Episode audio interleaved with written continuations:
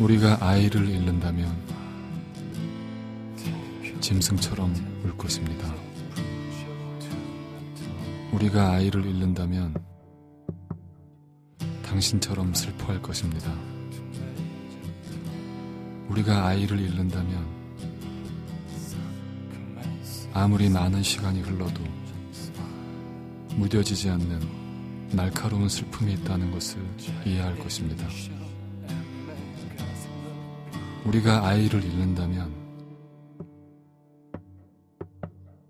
당신처럼 나는 아침에 왜 눈을 뜰까? 유령인가? 아직도 사람인가? 어리둥절해 할 것입니다. 아이를 잃고도 우리는 살고 있네요. 우리는 밥을 먹네요. 당신이 말할 때 우리의 기운찬 숟가락질도 허망해 보입니다.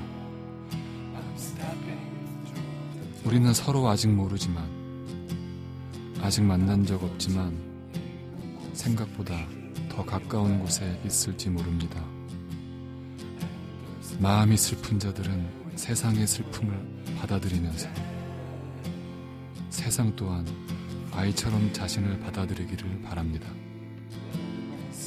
마음이 지독하게 슬퍼봤던 자들은 아주 어렵게만, 아주 어렵게만 기쁨이 태어난다는 것을 압니다. 그 기쁨에는 아무리 많은 감사도 결코 지나치지 않다는 것을 압니다. 아무리 작은 기쁨도 기적이라고 생각합니다. 우리에게는 아이들이 있습니다. 그 아이들은 이승에서는 결코 이뤄본 적 없는 사랑 이야기를 듣고 싶어 합니다. 사랑을 잘 알지도 못하고 세상을 떠난 그 어린 것들은 이렇게 말합니다. 뜨겁게요. 더 뜨겁게요.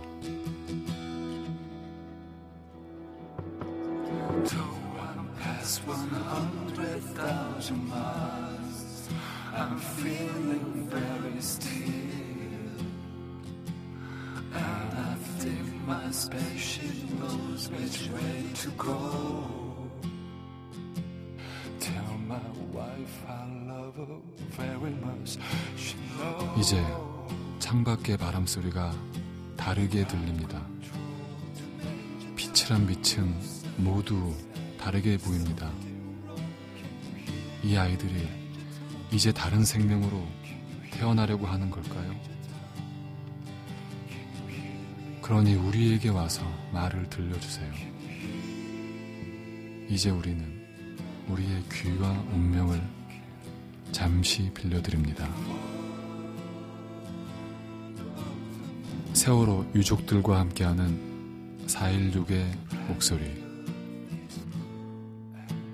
내 이야기를 들어줄 한 사람이 있다면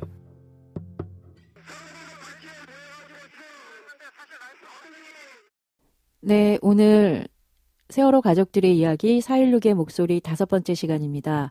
저는 진행을 맡은 오현주고요. 네, 저는 함성호라고 합니다. 어, 오늘 또 한 분의 어머니를 모셨습니다.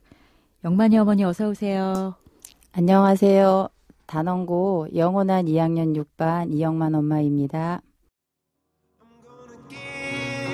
성명 이미경 1966년 8월 20일 충청북도 충주시에서 태어났습니다. 1995년 9월 24일 성실하고 과묵한 한 남자의 아내가 되었습니다. 1996년 첫 번째 아들을 낳고 드디어 엄마가 되었습니다. 1998년 2월 19일 둘째 아들 영만이를 낳았습니다. 몸이 좋지 않아 하혈을 심하게 하고 9개월 만에 출산을 했는데요. 영만이는 선천성 기형을 갖고 태어나 바로 인큐베이터에 들어갔습니다. 1998년 4월 선천성 식도루 때문에 원주 기독교 병원에서 수술을 받고 2개월 만에 드디어 영만이가 집에 왔습니다. 수술을 했지만 식도가 너무 좁아서 스스로 음식물을 삼키기가 어려웠던 영만이를 수시로 업고 응급실을 다녀야 했습니다. 2003년 3월 영만 아빠의 사업 실패로 충주를 떠나 네 식구가 안산으로 이사했습니다. 2003년 4월 그 나이를 초등학교에 입학시키고 곧바로 윤 선생 영어 강사 일을 시작했습니다. 아침에 두 아이를 데려다 주고 회사에 출근했다가 아이들이 끝나면 손잡고 집으로 데려왔습니다. 그리고 다시 일을 나가고 저녁이면 아이들 가방을 챙기고 과제를 봐주었습니다. 2012년 3월 영만이 형이 기숙사가 있는 고등학교에 입학해 집을 떠났습니다. 그 나이가 없어 텅 빈 듯한 집이었지만 애교쟁이 둘째 아들 영만이가 있었습니다.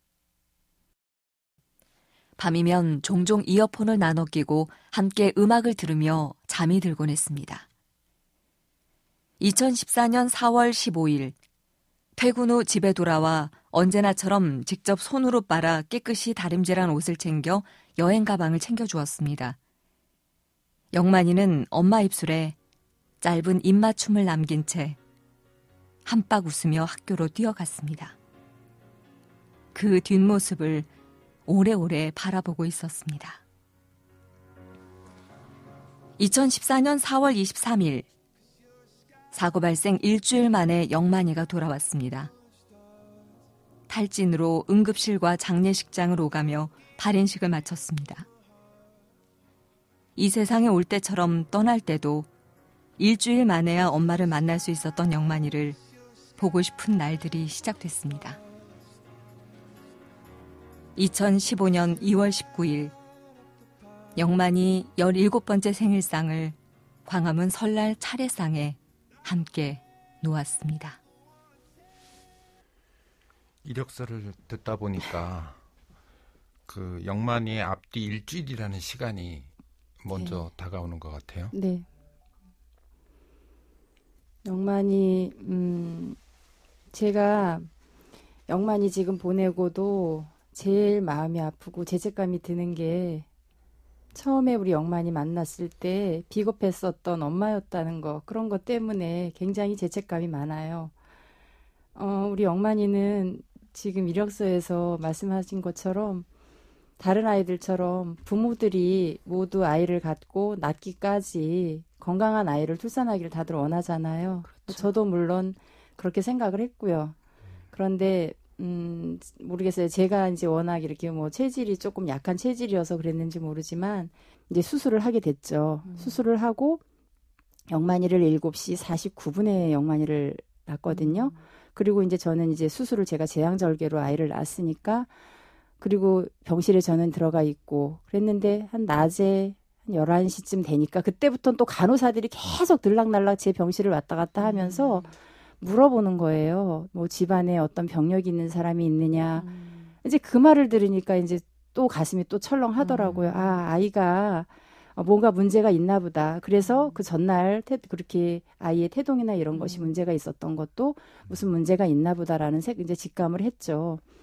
그러고 났는데 그리고도 그 어떤 병인지 외형으로는 음. 그냥 외관상으로는 멀쩡한데 음. 모르니까 일단 인큐베이터 아이를 넣어놓고 아 그게 일주일 예 거의 5일 가까이를 그렇게 이제 한 3일을 그렇게 지나고 이제 아이를 우유를 아마 먹이려고 음. 이제 먹이니까 우유가 이렇게 역류를 해서 음. 확 분수처럼 이렇게 쏟아져 나왔다고 하더라고요. 음. 그래서 그것이 이제 병명이 기관지 식도루라는 병명인데요. 음. 어, 보통 위가 있으면 식도가 위에 주머니에 붙어야 그렇죠. 되잖아요. 근데 우리 영만이는 그 식도가 기도에 붙은 거예요. 이렇게 어. 꼬부라져서. 그러다 보니까 당연히 식도 그 음식 내려가는 길이 정상적이지 못하니까 그래서 음. 식물을 먹을 수도 없었고 그렇게 해서 영만이가 5일 만에 수술을 했어요. 음. 근데 제가 처음에 말씀드린 것처럼 제가 비겁했 비겁했던 엄마였다라는 것도 지금도 너무 죄책감이 느껴지는 게 비겁했던 엄마가 아니라 힘들게 낳은 얻은 자식이네요. 근데 근데 그 아이를 왜냐하면은 비겁했다는 게 저희 친정 엄마가 어른들이 이제 그런 생각을 하시잖아요. 인명은 제천이라고 하면서 저희 아이가 어, 건강하게 이렇게 삶을 살 수 없을 것 같은 처음에 그 생각을 하신 것 음. 같아요. 그래서 저보고 아이를 보지 않았으면 좋겠다고. 근데 아. 엄마인 저는 저희 또 엄마 말을 제가 듣고 우리 아이를 안 봤어요. 제가 5일 동안 못, 못 봤어요. 그리고 나서 수술을 5일 만에 수술을 하고 제가 아이를 거의 일주일 만에 우리 아이를 보러 갔나 봐요. 아. 그러니까 내려가니까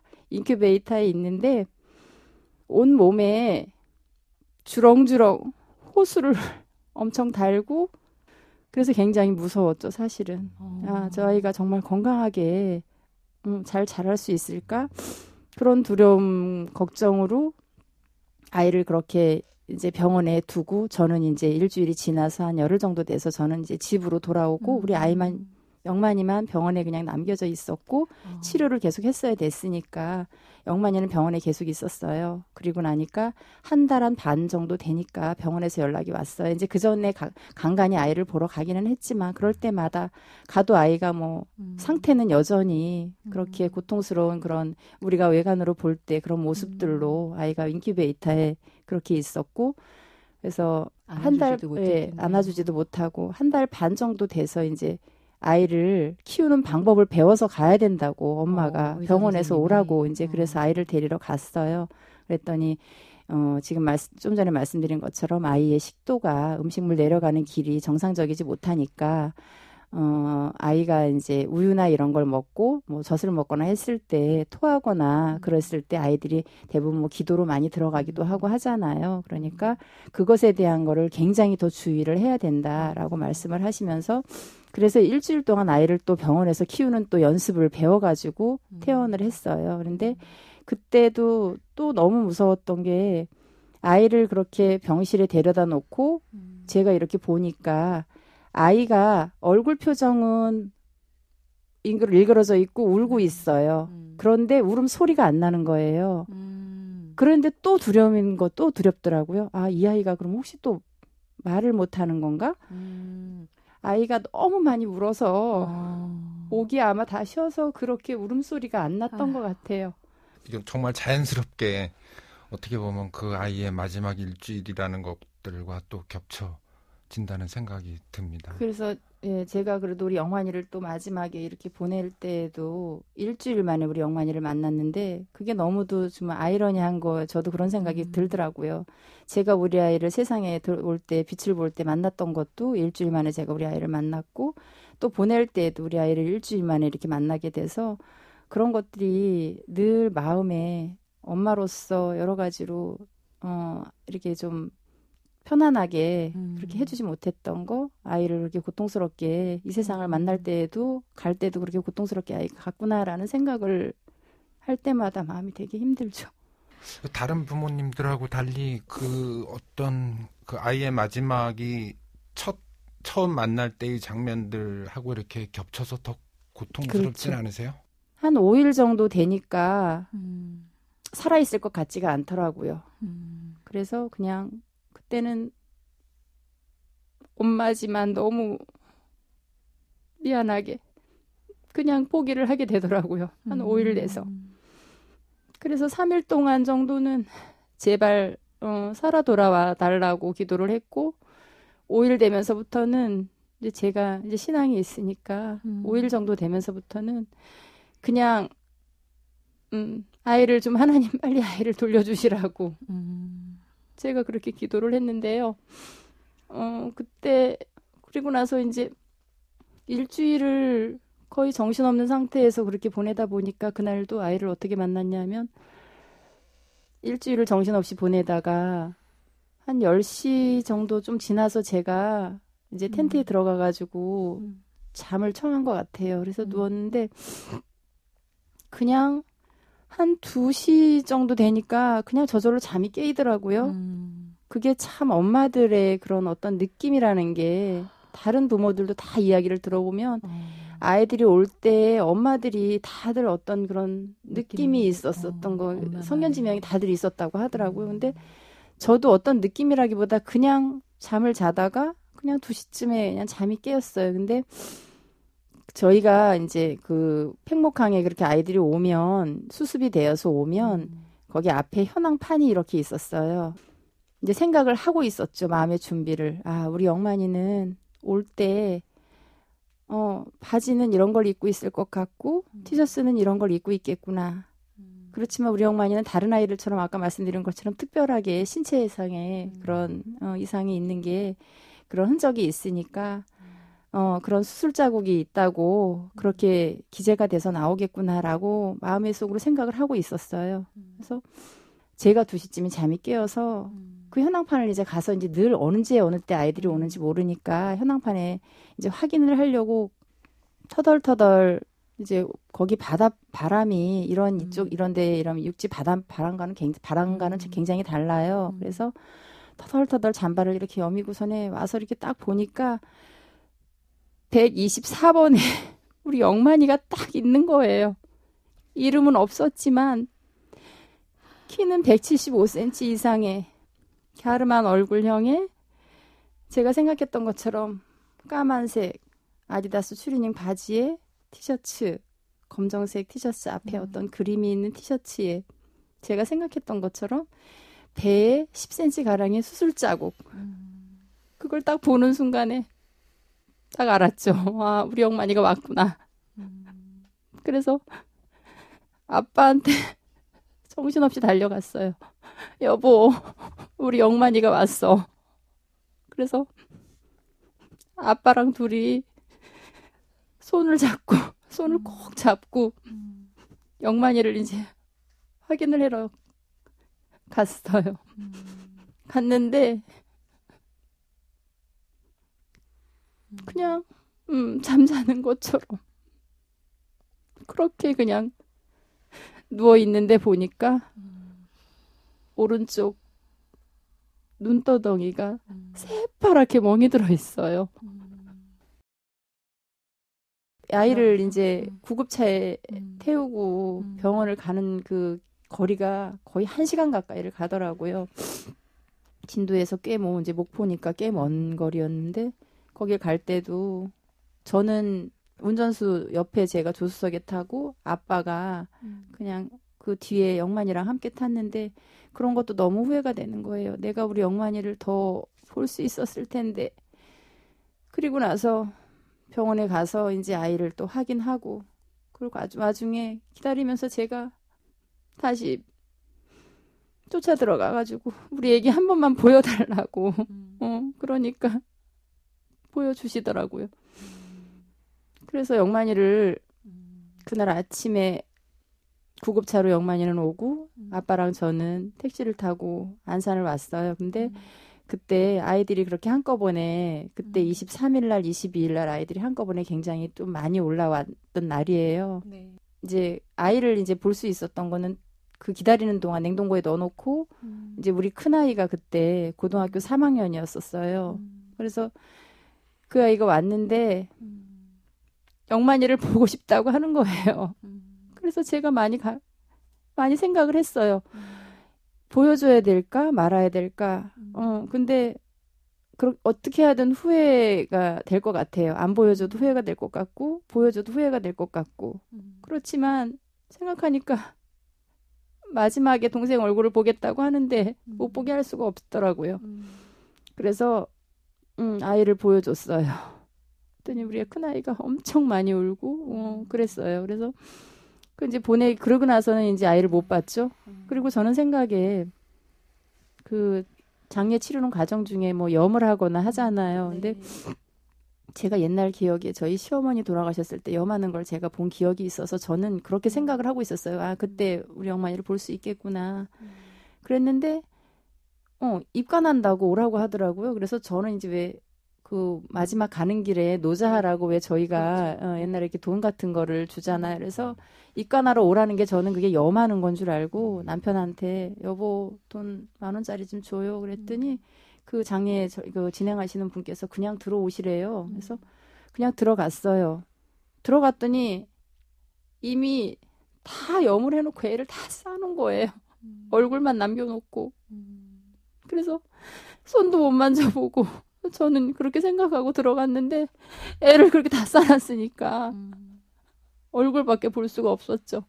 얼굴에는 이미 그 파란 멍, 멍자국이 음. 며칠이 지나서 이제 음. 턱 밑에까지 다 내려와 있고 음. 음. 그렇게 해서 그것도 굉장히 아쉽고 그렇게 보낸 게 되게 안타깝더라고요. 음.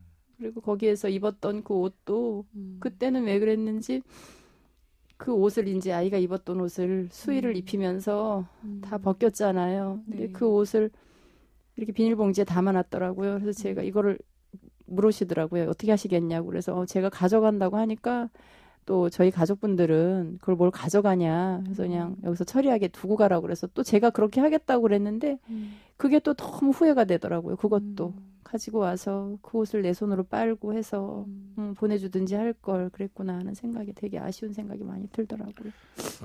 그래서 그런 날들이 사실은 음. 저희가 이 세월호 참사 이후에 그런 음. 날들이 계속 반복이에요. 정말 음. 하루 지나고 나면 좀 나아질까? 그러면 음. 또 여전히 음. 또 다른 일로 그런 힘든 일이 또 다가오고 정말 그런 일들이 매일 연속이에요.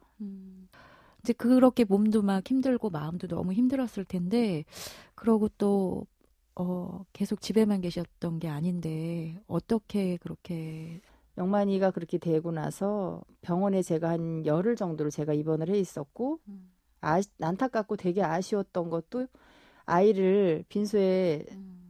빈소가 마련돼서 아이를 그렇게 어, 장례를 준비를 하고 있는데 음. 제가 거의 실신하다시피 해서 음. 아이 빈소를 거의 제가 못 지켰어요. 음. 그래서 거의 응급실에 가가지고 음. 계속 어, 닌거 맞고 그러고 나니까 지나고 나니까 그것도 음. 너무 너무 화가 나고 제 자신 스스로가 너무 음. 화가 나더라고요. 네. 음. 내가 그 3일을 죽으면 죽었지. 그거를 못 견뎌서, 어, 아이 그 마지막 가는 길을 그렇게 잘 지켜주지 못하고, 내가 3일 동안 이렇게 응급실에서 그렇게 그런 모습으로 내가, 어, 아이 그 빈소를 못 지키고 있었다는 게, 그것도 너무 후회가 되더라고요. 그리고 나서, 아이 보내고, 열흘 정도를 병원에 입원을 했었어요. 처음에 와가지고는 한동안은 영만이 숟가락과 밥을 그냥 같이 음. 퍼놨었어요. 근데 지금은 그렇게 하진 않는데 그렇게 해서 정말 그냥 떠나보낼 수 없는 음, 우리들의 그냥 애기. 그 영만이가 그 일주일 만에 와서 그리고 그 이후에 그 영만이를 봤을 때 그리고 그 이후에 어, 내가 이렇게 적절하게 대응하지 못했다라고 하는 그 후회가 네.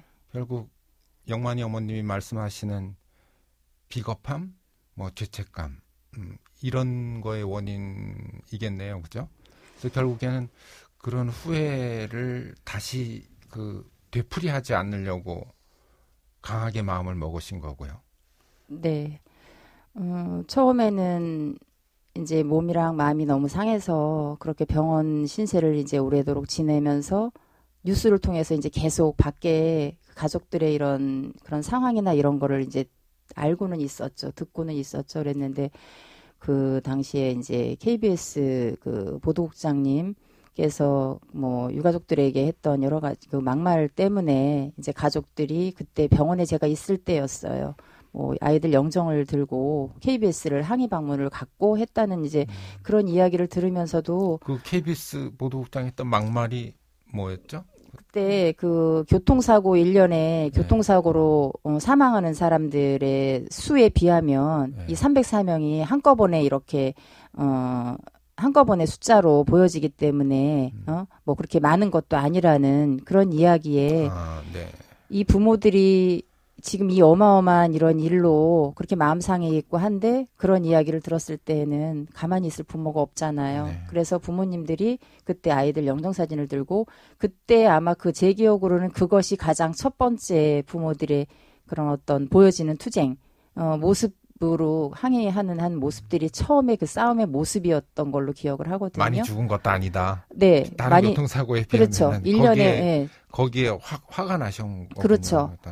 병원에서 이제 그렇게 있다가 마음에 이제 만약에 생각을 많이 했어요. 음. 제가 그래도 제가 나가서 또 바로 이렇게 막 나서서 했었던 거는 아니에요. 네. 지금은 뭐 어느 곳에서나 정말 이제 싸움 현장에 제가 맨 앞장 서서 있었고 했는데 그 당시에는 그럴 수 있는 또 그것도 또 그것도 또 죄스럽고 아무튼 또 비겁하다는 생각이 또 드는 거예요. 음. 그렇게 됐는데도 불구하고 그때 생각은 어떤 생각을 했냐면 그러니까 지극히 정상적인 생각으로 우리가 생각해서 상식적으로 생각했을 때 이렇게 사고가 나왔어. 이렇게 힘들어하는 사람들이 있고 당연히 그 원인을 밝혀줄 거라는 뭐 그냥 지극히 정상적인 방법으로 해결이 될 거라는 생각으로 그냥 크게 생각을 안 했었거든요. 음. 그리고 처음에 그렇게 되고 나서 제가 저의 이 불행한 모습을 저를 아는 많은 사람들한테 보여주고 싶지 않았어요. 네.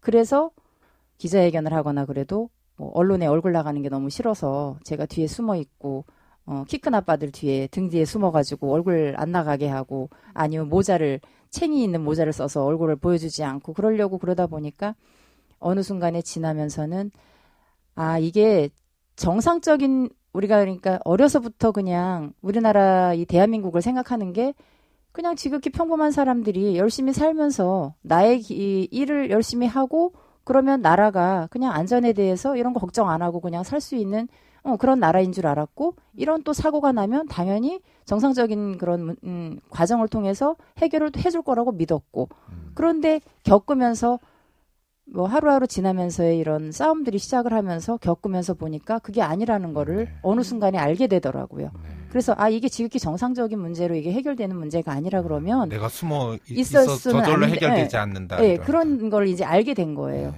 그러니까 국회 농성도 저희가 꽤 오랫동안 몇 달을 가까이 했잖아요. 네. 근데 한 3개월을 넘게 국회 농성을 했는데 평범한 사람들이 참 겪기 힘든 그런 일상들을 저희가 그 국회 농성하면서도 계속 보냈어요.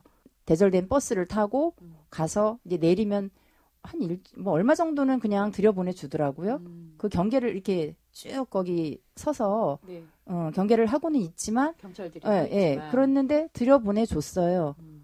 근데 어느 날부터는 이제 못 들어가게 하는 거예요. 음. 아, 부모님들 네, 유가족들만? 우리 유가족 아니 유가족들도 못 들어가게 해요. 어, 유가족들만 못 들어가게 해요. 다른 사람 거기 안에 응. 국회 안에 뭐 도서관도 있고 뭐 그렇죠. 있잖아요. 그리고 방학이고 그때 저희가 뭐 7월 달 이럴 때 거기 음. 국회에서 농성을 했는데 방학 때니까 아이들이 견학도 오고 음. 하는데 저희 유가족들은 못 들어가게 해요. 음. 그래서 유가족을 뭐 지지 방문하러 오는 분들도 어. 못 들어가게 하고 그래서 너무 우, 우습고도 좀 기가 막힌 일인데 제가 국회에 담을 다 넘어가 본 적이 있어요. 네. 처음- 앞에서 정문에서 막으니까 네, 정문에서 막으니까 이제 처음에는 뭐 보좌관들 그 국회의원들 그 보좌관 도와주시는 분들 보좌관들 차를 음. 어, 동승을 해서 그냥 들어가기도 했는데 이제 나중엔 그것도 또 알게 되니까 보좌관들 차를 또 검열을 하는 거예요. 야당 국회의원 네, 들어갈 때 네. 못 들어가게 그 네, 해가지고 또 거기서 막고 그러다 보면 또 삥삥 차를 돌다가 이렇게 그 이제 검문을 이렇게 하고선에 쭉 담벼락에 있는데 계속 이제 곳곳에 서 있더라고요. 아. 처음에는 그렇지 않았었는데 어느 순간부터인지 그렇게 서 있는 음. 거야. 그래도 한 바퀴를 뺑 돌면서 조금 그 경계가 좀 느슨하거나 한 곳에 있으면 거기서 이제 차를 내려주면 네. 엄마들이 거기서 담을 넘어가지고 그 국회 담이 사실은 낮지가 않아요. 제가 키가 좀 큰 편인데도 불구하고 제 키 높이보다 좀 더 크니까 뭐 한 2m 가량 가까이 될 것 같은 느낌. 그런데 그 담을 낑낑거리면서 거기를 이제 아빠들이 뒤에서 밑에서 발을 받쳐줘가지고 올라가서 그 담을 넘어가가지고 넘어가다가 잡힌 엄마들도 있고 그러면서까지 저희가 국회를. 근데 너무 이해가 안 되는 건 어, 어느 순간에 보면 다 국회 그렇게 너무 아침에 그렇게 못 들어가게 막는데 불구하고 낮에 되면 다 들어와 있어요. 엄마들이 엄마 아빠들이 다 들어와 있어요. 그런데도 불구하고 못 들어가게 하고 그 안에서도 또 너무 기가 막힌 건 한 얼마 정도까지는 한 일주일 가까이 정도는 화장실 그 본관에 국회의사당 본관에 화장실 들어가는 걸 허락을 하더라고요. 음. 그러더니 어느 순간부터 또 못 들어가게 해요. 화장실도 못 가게 해요. 거기 현관 본관 현관을 딱 다 지키고 경찰들이 빽빽하게 지키고 서 있으면서 못 들어가게 해서 그것 때문에 막 거기서도 큰 소리를 치고 굉장히 싸운 적도 여러 번이 있어요. 화장실도 못 가게 하냐. 그래서 화장실도 그 건물 밖에 뭐 뭐 후문 연문 뭐 있는데 그런 쪽에 밖에 있는 한참 걸어가야 되죠. 한참 걸어가야 되죠. 내려와서 왜 그런 데 가가지고 화장실을 다녀오기도 하고 아휴. 그러면서 그 안에서도 굉장히 어, 보통 사람들이 정말 상상할 수 없는 그런 싸움들을 하는 과정 중에 그런 여러 가지 뭐 에피소드라면 에피소드 참 음. 어, 기가 힘든 막히네. 어, 기가 막히고 좀 슬픈 에피소드죠. 그런 경우가 굉장히 많았어요. 그 생- 학창 시절에 이렇게 담을 넘어보거나 뭐 이런 경험들이 없잖아요. 전 그런 적 없었어요. 그런데 지금 어쩌면 정말 자식을 잃고 그 자식이 왜 그렇게밖에 될 수 없었는지를 내가 밝혀달라고 국회에 정당한 요구를 하러 간 건데 그런 엄마들을 가로막고 그걸 또 뚫고 들어가기 위해서 담을 넘으셨어요. 그때 담을 넘을 네. 때 엄마 어떤 생각을 하셨어요? 뭐 무조건 넘어야 되는 거였고 저희들이 음. 늘 그냥 마음은 항상 진짜 죽기 아니면 살기로 그냥 음. 이제는 엄마들 생각, 아빠들 생각도 이렇게 오랜 싸움을 또 지금 하다 보니까 1년, 2년이 다 돼가도록 저희는 생각, 제가 지금도 여전히 생각하는 거는 좀 상식적으로 이해가 안 되는 거예요. 뭐이 지금 문제 해결하는 방법 자체가 당연히 그때 담을 넘으 넘으 넘으실 때 내가 이렇게까지 해야 되나 이런 생각은 안 하셨어요. 물론 했죠. 우리 아이들을 잃는 순간에 대한민국의 국민이 아닌 아닌 사람이 돼버린 것 같아요. 아, 그때 당시 느낌이. 네. 예. 왜냐하면 지금처럼 그렇게 저희는 정당한 요구를 하고 있는데 해결하는 방법에 있어서도 물론 음. 지금 해결도 제대로 해주지 않고 있고 음. 그리고 그렇게 정당한 요구를 위해서 우리가 어, 싸우기 위해서 갔는데 그렇게 지금 말씀하신 것처럼 못 들어가게 하고 음. 곳곳에서 저희가 청운동의 그 청와대 앞에서도 저희가 뭐 노숙을 굉장히 한 두 달 넘게 노숙을 했었는데 음. 그때도 여전히 청와대에 음. 굉장히 많은 하루에 몇천 명이 되는 그런 관광객들이 와요. 음. 그 버스 큰 버스들이 관광 버스가 어마어마하게 청와대에 어 그 뭐 견학인지 뭐 구경 때문에 오는데 저희 유가족들은 못 들어갔어요. 음. 그 거- 반경 얼마까지도 못 들어가게 저희 유가족들 못 예, 못 가게 거죠. 음. 하고 곳곳에 그렇게 사법 경찰들이 서가지고 저희가 식사하러 가거나 점심 때 식사하러 가거나 그러면 식당 가는데 어디 어디 간다고 서로 뭐 무전으로 연락하고 하면서 음. 저희의 그런 행동들을 정말 감시하고. 감시를 어, 음. 계속 어느 곳에 가거나 저희는 그때 우리 아이들을 잃을, 잃으면서부터 우리는 대한민국의 국민이 아닌 것 같아요. 음. 그때 그러다가 그 국회 농성 도중에 제가 기억하기로는 7월 달에 우리 또 생존 학생 아이들이 국회로 도보 행진을 하러 왔어요. 그때 1박 2일 도보를 음. 왔었어요. 근데 음. 그 아이들도 참 많이 힘들고 했을 텐데 음. 그래도 엄마 아빠들 응원한다고 지지 방문을 한다고 왔는데 음.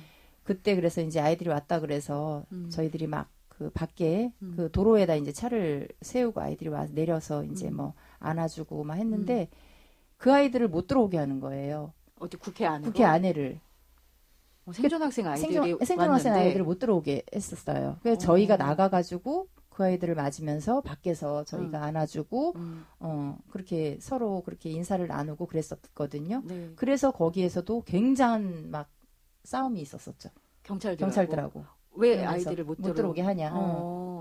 그- 뭐 당연하게 그냥 그 지지 방문을 통해서 그냥 인사를 어, 드리겠다고 했는데 못 들어오게. 그러니까 생존 학생 했었지. 아이들이 응. 와서 지지 그 국회에 안에 들어와서. 안에 농성 중인 부모님들한테 응원한다고. 인사하겠다. 네, 그랬는데 못 들어오게 해가지고 어. 제가 이제 또 목소리가 대 저거 한 목소리를 하는데 어. 그래서 거기서 제가 엄청 막 경찰이랑 어. 막 싸우고 거기서 어. 어, 욕도 하고 그 아이들이 그 영등포 쪽에서 네, 걸어 광명에서 들어왔어요. 제 기억에는 음. 광명에서 하루 거기에 했어요? 밤에 네. 거기서 이제 묵고 그리고 나서 그 다음 날 여의도까지 걸어왔던 걸로 알고 있어요. 영등포 쪽에서 이렇게 다리 건너가지고 네, 여의도로 네. 넘어서 이제 들어오는 모습을 보셨을 거 아닙니까? 네, 네, 네. 그때 좀 마음이 어땠어요?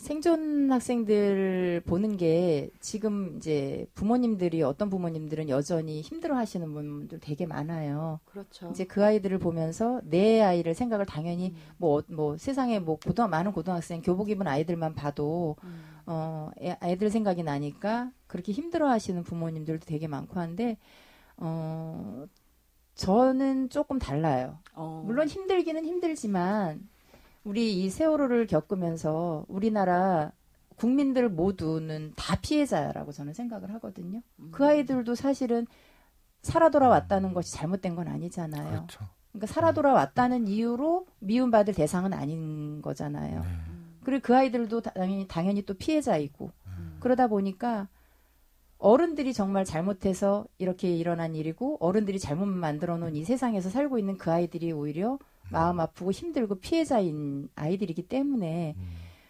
어, 저는 그 그래서 그 아이들을 처음 만났을 때 저는 꼭 안아줬어요. 음, 그리고 손잡아주면서, 온 마음으로. 음.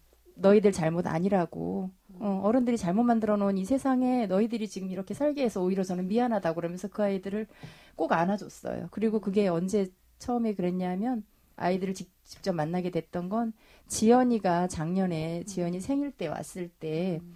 지연이 그 장례 치룰 때 음. 그 생존자 아이들이 되게 많이 왔었어요. 그러니까 황지연 2학년 네, 황지연, 황지연. 학생 네. 마지막으로 네, 마지막으로 왔던 그때 자기 생일날 네, 돌아온 생일 때 돌아왔던 지연이 그 장례 때 그 생존 학생들이 굉장히 많이 왔었어요. 거기서 제가 많이 안아주고 많이 음. 울었어요. 음. 그래서 그 아이들한테도 그 아이들도 이 피해자로서 음. 얼마나 많이 힘들까 하는 생각을 음. 하면 뭐 내 자식이라고 생각한다 그러면 물론 내 자식은 이뤄서 내가 마음이 아프고 힘들지만 또 부모 입장으로 생각한다 그러면 그 아이들도 너무 음. 사실 안타깝고 불쌍하고 음. 그 피해자로서의 그런 겪어야 되는 여러 가지 그런 힘들고 고통스러운 게 되게 많이 있을 텐데 살았다는 이유로 살아왔다는 이유로 그렇게 비난받을 대상은 분명히 아닌 건 확실하잖아요. 그렇죠. 그렇기 그건 때문에 그렇죠. 오히려 저는 더 따뜻하게 안아주고 음. 그 아이들한테 그렇게 너희들 잘못 아니고 어른들이 잘못 만들어 놓은 이 세상 이렇게 살게 해서 미안하다는 이야기를 저는 하면서 아이들을 많이 안아줬어요. 저는. 그 생존 학생들이 이제 올해 대학에 들어가잖아요. 네. 그리고 뭐 영만이도 살았으면 대학에 들어갔을 텐데 그 생존 학생들의 그, 그 대학 들어가는데 뭐 특별 전형에 관한 얘기 뭐 문, 얘기도 뭐 이렇게 많이 떠돌고 그 다음에 대학 등록금 전액을 지원하기로 경기도에서 지원하기로 했다는 소식도 들리고 그래서 요즘에 누리과정 예산 파행과 맞물려서 이런저런 말들이 많거든요. 네. 이제 올해 입학을 이제 하게 되잖아요. 그랬을 때 뭐 듣기로는 또 힘들어하는 아이들도 오히려 대학 특례로 해서 그렇게 입학하게 된 거에 대해서 주변의 시선이나 이런 것 때문에 좀 힘들어한다는 네, 얘기도 제가 맞아요. 들었는데 그러지 않았으면 좋겠어요. 그리고 음. 주변 사람들이 어, 많이 힘든 사람에게 좀 음. 따뜻하게 잘 견뎌낼 수 있도록 그 음. 아이들에게 같은 그 학생들 같이 음. 공부하게 될 학생들도 많은 배려를 좀 하고 해줬으면 좋겠다는 생각이 들더라고요. 음. 어, 그런데 보통 우리 사람들은 일반적인 사람들은 그 유가족들과 또 생존 학생들이 잃어버린 것들에 대한 생각보다는 그들이 남들 그러니까 그 이 사고를 겪지 않은 사람들과는 다르게 가진 것이라고 생각을 하면서 특례 입학이라든지 배보상 문제에만 굉장히 많은 관심과 비난을 네. 이렇게 많이 쏟아붓잖아요. 네. 어머님이 그런 모습들을 볼 때 어떤 생각이 드세요? 어, 배보상 이야기 같은 경우도 사실은 되게 그 듣기가 좀 되게 힘들어요. 뭐 사람 생명보다 더 중요한 게 어디 있겠어요. 그것도 저희가 이렇게 지금 아직까지 여전히 싸우고 있지만 왜 아이가 그렇게 됐는지도 모르는 상황에서 그런 배보상 이야기가 지금 계속 나오고 있고 그리고 그렇다고 그 배보상을 지금 다 받은 것도 아직 아닌데 불구하고 사람들이 세상에 살, 사는 게 지금 너무 힘들다 보니까 물론 경제적으로 여러 가지 어려움이 있다 보니까 뭐 돈으로 이게 어, 돈 생명을 잃었어도 그 정말로 소중한 걸 잃은 거는 생각 안 하고 뭐 돈을 그렇게 많이 많은 돈을 평, 평생 너희들이 만져보지 못할 돈을 음. 받게 될 텐데 어 그렇게 음. 하느냐라는 그런 시선들이 음. 사실 되게 받기가 힘들어요 그 시선이 음. 지금 사실은 그 아이를 잃으면서 세상에 이런 삶의 의미가 없- 사실은 없어졌거든요. 물론 예전에는 돈이 돈을 벌고 뭐 가정을 꾸려가고 하려고 그러면 애써서 돈을 벌었지만 지금은 아이를 잃고 나서의 그 돈이라는 게 의미가 없다는 걸 이제 알게 됐어요. 음. 그러다 보니까 사실은 너무 그 가장 값진 거를 잃어버린 거에 대한 대가로 돈을 음. 어, 준다고 하는 거에 대해서 그걸 받아들이라는 거는 도저히 용납할 수 없는 얘기죠. 그리고 이제 특례 입학 같은 경우도 특별 전형 같은 경우도 이게 또 좀 질문하면서도 또 마음이 그런 게 우리 영만이가 해당되는 얘기는 아니잖아요. 네. 그렇지만 어머님이 생존 학생 아이들도 모두가 다 피해자다라고 네네. 보신다니 한 번만 더 여쭤보자면 네, 네. 그 많은 사람들이 생존 학생 아이들이 특별 전형으로 대학을 가는 것에 대해서 네. 어, 특혜다 라고 이야기하고 그 부분에 대해서 또 우리 사실 생존 학생 아이들도 네. 굉장히 속상해하고 아까 말씀드린 것처럼 온 국민이 피해자라고 하는 건 이런 그런 사회적인 이 문제를 통해서 그때 이 세월호 참사가 나고 나서 많은 사람들이 굉장히 무기력해졌고 이 사회에 대해서 믿을 수 없는 이런 사회에 대해서 음. 사람들이 살아가면서 불안함 이런 마음들 이런 것들이 쉽게 회복되지 않고 그런 불안함을 가지고 사람들이 이렇게 삶을 살아가는 데 있어서 이렇게 활기나 이런 것보다는 그런 어려운 마음을 가지고 살아가는 것 같은 생각이 들어요. 그러다 보니까 그런 온 국민이 그런 트라우마나 이런 걸로 간접적인 그런 피해자로서의 그런 트라우마가 주변에 있- 계시는 분들도 상당히 많이 있으시고 그리고 지금 그 뭐 대학 특례 그런 문제로 인해서도 그 아이들이도 당연히 그 당사자로서 피해자잖아요. 물론 희생되지 않아서 생존했다는 거에서 이게 문제가 없는 건 아니잖아요. 그렇죠. 그런 트라우마를 평생에 이거를 아이가 짊어지고 가면서 살아야 되는데 다른 사람들의 그런 어, 따뜻하지 않은 그런 시선으로 뭐 대학 특례 그런 어려움을 겪었기 때문에 당연히 받아야 되는 건데도 불구하고 뭐 정말 특별하게 음. 그렇게 어, 해당되지 그러니까 해당되고 되지 않는데도 불구하고 받아야 되는 사람이 받은 건 아닌 거잖아요. 그렇죠. 그런 거로 인해서 그 아이들이 그런 또 마음의 상처를 가지고 살아간다는 게 그게 너무 또 그런 사회에서 설 수 없는 설 수 없게 그렇게 만드는 거라고 보거든요. 그러다 보니까 우리 주변에 함께하는 옆에 있는 사람들이 그런 거 트라우마를 잘 이겨낼 수 있고 좀 견딜 수 있도록 좀 힘이 돼주고 오히려 어, 위로가 좀 돼줬으면 좋겠다는 그런 생각을 늘 하게 되더라고요. 얼마나 그 아이들이 그 어린 아이들이 어, 아직도 많은 날들을 살아가야 되는 날들을 그런 내가 그런 피해를 받는데도 불구하고 다른 사람들한테 내가 그런 시선에 그런 특별한 혜택을 내가 받은 사람으로 받지 말아야 되는 걸 내가 받은 사람으로 그런 피해를 가지고 애들이 살아간다 그러면 음, 잘 이겨내지 못할 것 같아요. 그러니까 그 아이들을 위해서도 정말로 잘 이겨나갈 수 있고 잘 이 사회에서 설 수 있도록 주변 사람들이 충분히 같이 배려하고 함께 도와줘야 될 것 같다는 생각이 듭니다. 저는 아까 그 어머님이 그 온 국민이 피해자다. 네. 그런 말씀에 깊이 동감을 하는데요. 사실은 그 우리가 뭐 여러 국가 폭력을 당했지만 네. 그 광주 때도 비디오는 물론 남아 있지만 그것들이 우리가 이렇게 세월호처럼 생중계로 모든 국민들이 그 304명이 죽어가는 모습을 몇 날 며칠에 걸쳐서 생중계로 이거를 보았던 적은 없거든요. 그렇죠. 그온 국민이 그걸 봤습니다. 그 네. 사람들이 죽어가는 모습을. 이, 이 모습을 지켜본 모든 사람들은 다 병자가 될 수밖에 없어요. 그렇죠. 그래서 그런 의미에서 온 국민이 피해자라는 건데 네. 사실은 그렇게 배보상 문제를 들고 나오고 아이들의 특별 전형을 얘기를 하고 하는 사람들은 자기들이 피해자라는 걸 모르는 거죠. 그러니까 그 이성복이라는 시인의 시에 그런 말이 있거든요. 모두가 병들었는데 아무도 아프지 않은 겁니다. 지금 우리가 그런 상황을 겪고 있다라는 생각이 들어요. 그 병자가 자기는 아픈 줄 모르고 아픈 사람한테 욕을 하고 나무래고 그러는 상황이 지금 우리에 처진 것 같다라는 생각이 들어요. 그러니까 이 참사를 겪고 나서 생각한 게 예전에는 살면서 뭐 이렇게 갑작스럽게 이런 일이 뭐 나에게 있을 거라는 이런 생각을 하고 사는 사람은 그렇게 많지 않을 것 같아요. 그냥 늘상 일상에서 그냥 돌아가는 생활 속에 물론 곳곳에 이렇게 이렇게 많은 위험들이 있었고 우리가 생각하지 못하는 이런 위험 속에 우리가 살고 있다는 거를 별로 인지를 못 안 하고 살았던 것 같거든요. 근데 제가 이 가리를 읽고 보니까 주변에 아픈 사람 지금 말씀하신 것처럼 아픈 사람이 너무 많고 고통당해서 힘들어하는 사람이 너무 많았는데 그걸 제가 보지 못했던 게 굉장히 바보스럽고 어, 그런 생각이 들더라고요. 근데 어머니 그 이렇게 저희 하고 오늘도 녹음하시고 또 그렇게 뭐 국회 농성도 하셨고 삭발식에도 참가하셨고 하셨잖아요. 지난 네. 그 세월호 참사 이후로 지금까지 굉장히 바쁜 나날들을 보내셨는데 그리고 그 모든 일들을 마치고 집에 이렇게 저녁에 돌아가시면 어떠세요? 어떻게 하시나요? 음, 아침에 나올 때는 그래도 내가 할 일이 있어서 음. 씩씩하게 나오, 나올 수 있어요. 음. 근데 저녁 때 들어가는 발걸음은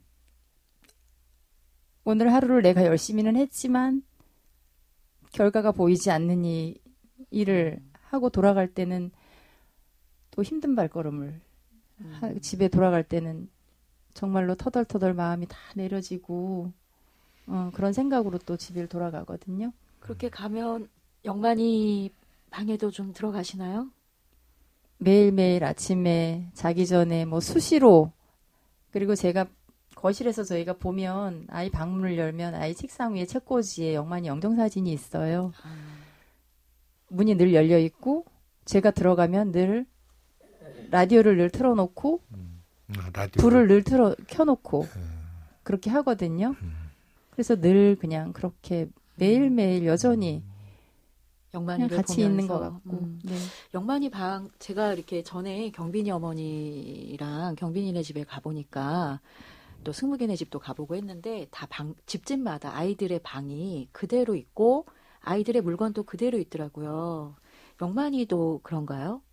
네. 여전히 방에 주인만 없어요. 어. 다 모든 것이 다 그대로 있고 음.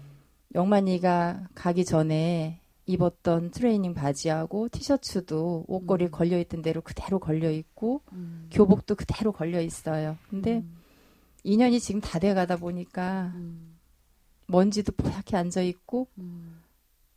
그냥 옷에서 아이의 채취라기보다는 음. 오래돼 오래 옷 빨지 않아서 나는 그런 냄새들이 음. 옷에서 나요. 근데 혹시나 조금이나마 남아있을 그 아이 채취를 느끼려고 음. 그 옷을 아직도 빨지 못하고 그냥 그대로 걸어둔 채로 음. 교복도 역시 그대로 걸려 있고 모든 것이 다 그대로 있어요. 그 방의 주인만 지금 없어요. 그러면 그렇게 물건을 그대로 두시는 이유는 아이의 채취가 조금이라도 남아 있을까 하는 그 그리움 때문에 그렇죠. 많이 어, 그거는 매일 매일 어떤 날은 아이 사진을 이렇게 들여다 보면 눈으로 말하고 있는 것 같아요. 네. 제가 움직이면 눈도 저를 따라서 저를 따라오고 음, 영정 사진 제가 속에 네 영만이가 그래서 제가 일부러 몸을 막 이렇게 해보고 이렇게 해보는데 음. 그렇게 할 때마다 아이의 그 눈동자가 제가 움직이는 대로 따라오는 것 같은 그런 생각이 늘 들어요. 음. 그래서 여전히 아이가 평생 제가 음, 아이 만나러 갈 때까지 물론 그렇겠지만 여전히 마음속에 아이가 살아 있고 그리고 아직은 보낼 수가 없어요. 평생 아마 보내지 못할 것 같아요. 엄마여서 어, 그럴 수밖에 없겠지만 아이를 잠시도 마음에서 어, 보낼 수가 없을 것 같아요. 엄마여서 그럴 수밖에 없기도 하겠지만 이게 이 억울하잖아요. 억울하게 이 억울함 때문에도 더 그러실 것 같아요. 24시간 엄마 마음에서 떠나지 않는 영만이 생각하시면서 그렇게 또 물건을 보시면서 아이의 방에 들어설 때마다 혹시나 이게 영만이 채취가 아닐까 이렇게 하시면서 그런 생각이 매일매일 드는 생각인데요. 어, 실감이 나지가 않아요. 아이가 내 옆에 없다는 게 그냥 육체적으로 아이를 만질 수 없고 안아볼 수 없고 그런데 아이가 없다는 게 여전히 실감 나지 않고 그것 때문에 더 어떨 때는 더 미칠 것 같아요. 음, 실감 나지 않는 것 때문에.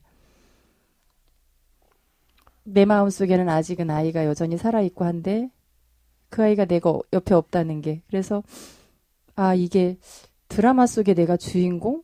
소설 속의 주인공 영화 속에 내가 주인공으로 살고 있는 삶을 지금 내가 살고 있는 것 같은 늘 그런 생각이 들어요. 약간 현실적이지 네 않은 현실감이 없, 없어요. 음, 이번에 설 지났잖아요. 네 그리고 영만이 생일도 영만 며칠 안 남았고 그죠? 영만이가 네. 음, 작년에는 2월 19일 설날이 영만이 생일이었고요. 예. 올해 생일은 다음 주 2월 19일 금요일 날이 영만이 생일이거든요. 네. 근데 작년에도 저희가 어, 많은 시간을 보내지는 않았지만 한 2년 가까이 지나면서 힘든 날들이 굉장히 물론 많이 있지만 그 중에도 다가오는 게 명절 다가오는 게 굉장히 엄마들이 명절 맞이하는 게 너무 힘들고요. 가장 힘든 날은 아이 생일 돌아오는 게 제일 두렵고 힘들어요. 제가 작년에도 작년에는 처음 음, 아이 보내고 처음 맞이하는 생일이었는데 너무 힘들어서 한 2주 전부터 병이 나더라고요. 꼼짝을 못 하겠었었는데 올해도 또 여전히 명절 전부터 제가 지난주 수요일인가부터 병이 났어요. 병이 나가지고 집에 이렇게 있으니까 우울증 지수가 굉장히 높아지는 것 같은 생각이 들어요. 그러면서 아 내가 우리 영만이를 내가 언제 만나러 갈 수 있을까? 어, 그런 생각이 들고 영만이를 삶의 의욕이 없, 없다고 그럴까요? 당연히 아이를 그렇게 잃어, 잃면서부터 삶의 의욕은 당연히 없었지만 그래도 내가 나가서 열심히 쫓아다니고 할 때는 싸우고 할 때는 그 힘이 어디서 나오는지 모르게 싸웠는데 집에 제가 어, 일주일 넘게 그러고 꼼짝을 안 하고 있으니까 몸이 더 많이 힘들어지고 우울증 지수가 그게 수치가 더 높아지는 것 같은 느낌이 계속 들더라고요. 그러면서 아, 내가 남은 날들을 내가 어, 살아낼 수 있을까? 그 생각이 온통 머리를 꽉 채워요. 그러니까 아무것도 하고 싶지도 않고 뭐 당연히 사람 만나는 것도 너무 싫고 그래서 좀 걱정되는 게 어, 집에서 이렇게 나오지 않고 계시는 부모님들이 또 가만히 생각해 보면 그분들이 이런 이 트라우마가 이 트라우마를 저희가 이겨낼 수는 없어요. 그냥 함께 이 트라우마랑 같이 그냥 살면서 이게 어느 정도를 조절을 하는 것 뿐이지 이거를 뭐 완전히 뭐 치유가 치유는 안 될 것 같은 생각이 들더라고요. 치유라기보다 평생 마음속에 이거를 가지고 살면서 내가 얼마만큼 이거를 조절을 하면서 내가 어, 생활을 거죠. 견딜 수 있을까 그런 생각을 하면서 제가 병이 나서 꼼짝을 못 하고 집에 그렇게 일주일 넘게 지금 있다 보니까 음, 삶에 그런 자신이 없어요. 아, 내가 이 남은 날들을 잘 살아낼 수 있을까? 그러면 내가 우리 엄마니를 내가 언제 만나러 갈 수 있을까? 뭐 그런 생각들밖에 안 들어요. 그러면서 주기적으로 이게 찾아와요. 이 트라우마가. 그러니까 괜찮다, 괜찮은 게 아니라 씩씩하게 잘 견디다가 어느 순간에 어떤 일이 또 계기가 생기면 무너지고 음. 그런 것이 주기적으로 그게 찾아오거든요. 그러니까 그게 궁금한 정, 정말 이해가 안 가는 게 그렇게 삶에 대한 그뭐 의욕 이런 것들이 현저하게 떨어진 상태에서 네. 또 광화문이나 이런 데 나가서 또 그렇게 뭐 지키고 그리고 다른 시위하는데 또 가서 거- 항상 거기 나가가지고 계시고 세월에 우리 유가족분들이 계시고 그 그런 힘들은 또 어떻게 그게 생기는지 잘 모르겠어요. 그러니까 그거는 정말 엄마이고 아빠이고 부모이기 때문에 할 수 있는 것 같아요. 우리 아이들을 자식을 잃고 음. 이렇게 힘들어하다 보니까 그것이 도저히 아이를 위해서도 그렇고 남은 정말 우리가 남은 사람들을 위해서 안전한 사회를 좀 만들겠다라는 그런 어, 진짜 어, 욕심을 가지고 지금 열심히 싸우고 있지만 그런 것 때문에 정말 포기할 수 없는 일인 거라는 생각이 들어요. 근데 솔직히 어떨 때는 너무 힘들잖아요. 제가 이렇게 싸우고 있고 이런 게 사실은 어떨 땐 너무 힘들어서 포기하고 싶을 때도 없지 않아 있죠. 왜 없겠어요? 사람인데. 그렇지만 그 정말로 이렇게 억울하게 우리 아이들을 보낼 수밖에 없었기 때문에 당연히 이유는 알아야 되고 근데 어떨 때는 내가 남은 자들을 위해서 내가 이렇게 일하고 있다고 얘기하는 것도 어떨 때는 거짓말일 수도 있어요. 네. 남은 자들을 위해서 내가 남은 자들을 위해서 내가 해야 될 이유가 없어요. 솔직히 어떻게 생각하면 음. 내가 우리 아이들 내, 내 소중한 가장 세상에서 소중한 내 새끼를 잃어서 내가 울부짖고 그 새끼의 그런 어? 억울함을 내가 밝히겠다고 내가 나서서 싸우고 있는 거지 내가 남은 사람들을 위해서 내가 싸운다고 얘기하는 건 음. 어떻게 보면 그거는 가식적인 이야기가 될 수도 있거든요. 음. 그렇지만 정말로 이제는 우리가 예전에 보지 못했고 알지 못했던 세상을 알게 된 거잖아요. 그리고 여전히 어른으로서 정말 어른이어서 뭐 잘못해서 어른이 잘못돼서 잘못 만들어 놓은 세상 부끄럽다고 우리가 아이들한테 이야기했고 그렇다 그러면 그 세상을 바꾸기 위해서는 정말로 내 아이의 일이기도 하고 내 어? 자식 일이 당연히 일이지만 또 남아 있는 사람들을 위해서 저는 이 세월호 이 참사가 어, 역사에 있어서 어떤 이 시대의 변화를 줄 수 있는 어떤 정말 특별한 기회라고 저는 생각을 하거든요. 참 슬프지만 네. 이 기회가 아니라 그러면 이거를 이 사회를 바꿀 만한 어떤 또 계기, 기회가 다시 올까? 그 생각이 들면서 모든 국민이 이 일에 관심이 있었고 여전히 관심이 있고 정확히는 뭐 기회가 아니라 계기겠죠, 그죠? 이걸 계기로 해서 네. 우리 사회가 조금 더 어, 바뀔 수 있다면은 좋겠습니다. 지난해 그 제주도 네. 우리 큰아이랑 네. 제주도 다녀오신 이야기를 어머니 만났을 때 한번 들었어요. 네. 보통 엄마들이 어, 바다를 본다거나 음. 특히 제주도를 간다거나 네. 뭐 배를 보, 탄다거나 이거에 대해서 굉장히 이렇게 두려워하시는 분들이 많은데 이렇게 제주도 다녀오셨잖아요, 어머니. 네. 어, 제주도를 사실은 뭐 저희가 뭐 가족이나 이렇게 가고 싶어서 간 게 아니라 이제 계기가 돼서 어떤 어, 저희 기독교 어떤 저기에서 그런 가족들 몇몇 가족을 이제 제주도에 좀 이제 그동안 부모님들이 참 심도 해야 되지 않겠냐 해서 이제 가게 된 게 이제 제주도를 가게 됐는데요. 모든 사람들이 다 트라우마가 있어요. 음. 비행기를 타거나 뭐 어떤 큰 건물에 음. 한 번은 언제 뭐 음악회인가 어떤 간 적이 있었는데 같이 이제 저희 유가족 음. 몇분 부모들이랑 같이 간 적이 있었거든요.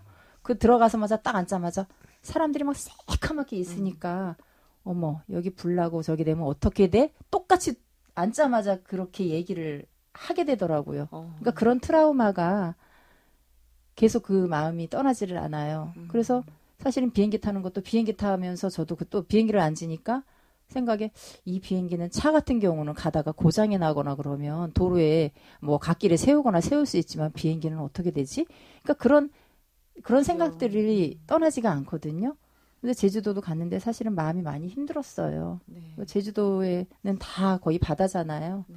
바다 이제 이렇게 걷는데 길을 걷는데 파도 소리가 이렇게 철썩 철썩 들리는 소리가 저한테는 우리 영만이가 엄마 엄마 이렇게 부르는 소리처럼 그 소리가 들려가지고 너무 힘들더라고요. 그게 또 바다를 그 걸어 거서 걷게 되는 게 그런 생활 중에 그런 모든 것들이 다 아직까지 여전히 이 마음 속에 그런 트라우마로 남아 있어서 모든 생활 중에 보이는 곳곳이 다 그렇게 불안하고 마음이 그렇게 어, 힘든 그런 마음들을 갖고 생활을 하게 되더라고요.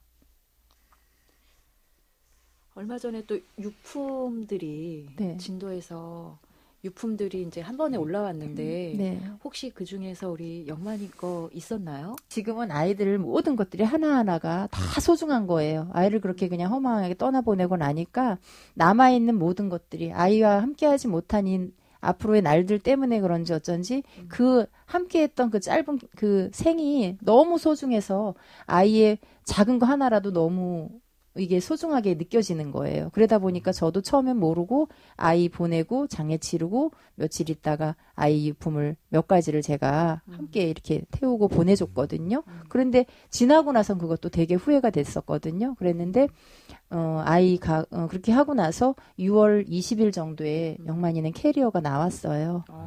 캐리어가 나와서 뭐 옷이랑 그 안에 있던 게 다 그대로 있었고 베란다에 뒀다가 그걸 깨끗하게 빨면서 또 엄청 많이 음, 어, 정말 오열하고 통곡하고 그랬어요. 근데 그 제가 오늘 영만이 어머님이랑 같이 음. 이야기를 하면서 사실은 방송 도중에 좀 기침을 오니 많이 네. 하셨어요. 이제 저도 아이가 있다 보니까 엄마는 그 아이의 생일이 다가오면 내가 네, 네. 아이를 낳은 날이고 아이를 낳은 날은 여자로서 내 몸이 무너지는 날이기 때문에 매년 그 즈음이 되면 우리가 좀 아프잖아요. 네.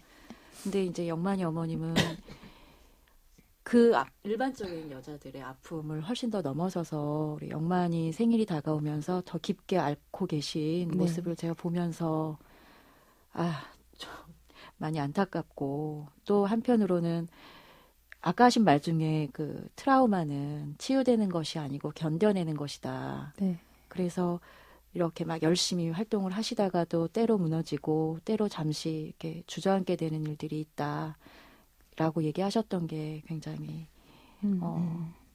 아프게 닿아요. 그래서 네. 영만이 생일 다음 주에 있는 영만이 생일 네. 저도 같이 네. 그날 갈 테니까 우리 또 영만이 생일에 사진 속에서 웃고 있는 영만이 보면서 다시 한번 엄마가 견뎌낼 수 있는 힘을 받게 되시면 참 좋겠다 생각이 들었습니다. 네. 감사합니다. 오늘 영만이 어머님 말씀 그 잘 들었고요. 그 들으면서 드는 생각은 그런 것 같아요. 그 세월호라는 게 우리한테 어떤 계기인가 이런 것들을 생각하게 됐는데요. 네.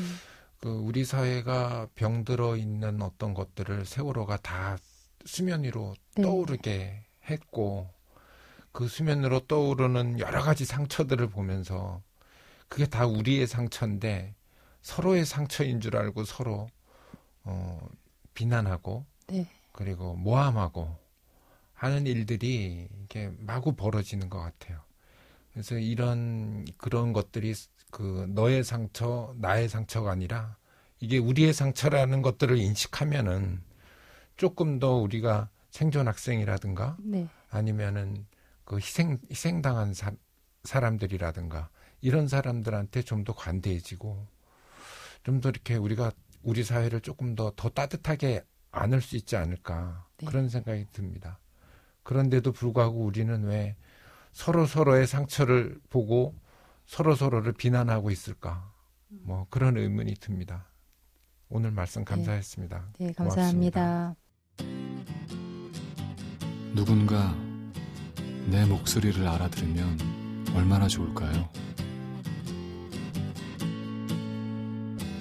그렇다면 내가 아직 이승에 있다는 것이 헛된 일이 아닐 텐데요.